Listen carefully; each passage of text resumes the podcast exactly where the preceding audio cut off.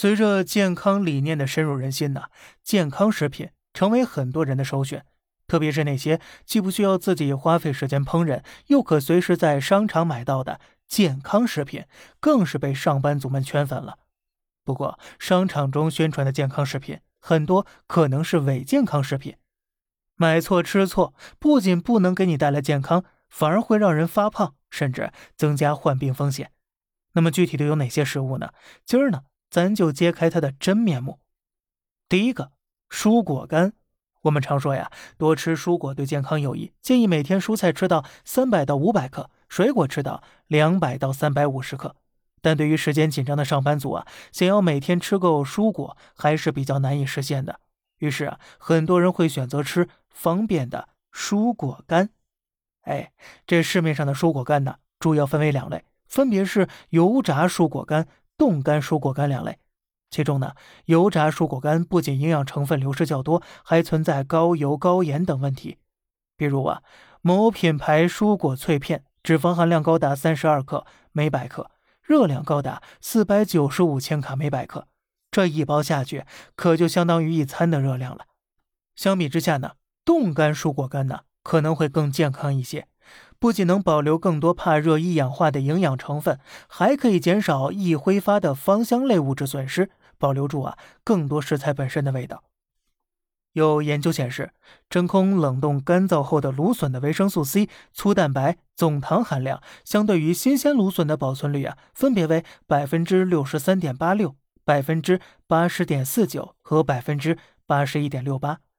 可是啊，无论哪种蔬果干呢，都不如直接吃新鲜蔬果最营养健康了。如果实在要吃呢，那就选冻干吧。第二个。果汁，这东西喝起来那是酸甜可口啊，很多人把它们当做健康饮品。但是啊，果汁的饱腹感是极弱的，很容易一次喝很多，摄入更多热量，增加肥胖风险。水果榨汁后，营养也会流失。如果将榨汁后的残渣丢弃，会损失相当一部分的膳食纤维。一些常见的维生素 C 含量比较高的水果，榨汁以后，维生素 C 也会有相当大的损失的。猕猴桃榨汁维生素 C 保留率百分之八十八，草莓榨汁保留率百分之七十一点一一，橙子呢保留率为百分之六十七点二四。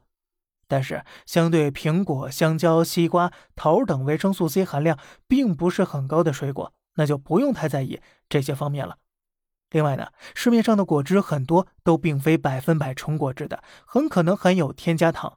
有研究提到啊，常喝加糖果汁会增加糖尿病的发病风险，所以呀，尽量吃完整的水果。如果实在喜欢喝果汁呢，就喝百分之百纯果汁。同时呢，一定要控制好摄入的量。那么第三个，果脯蜜饯，果脯蜜饯类的小零食啊，口感酸甜，正因为原料大多是水果，所以很多人会以为它们是健康零食。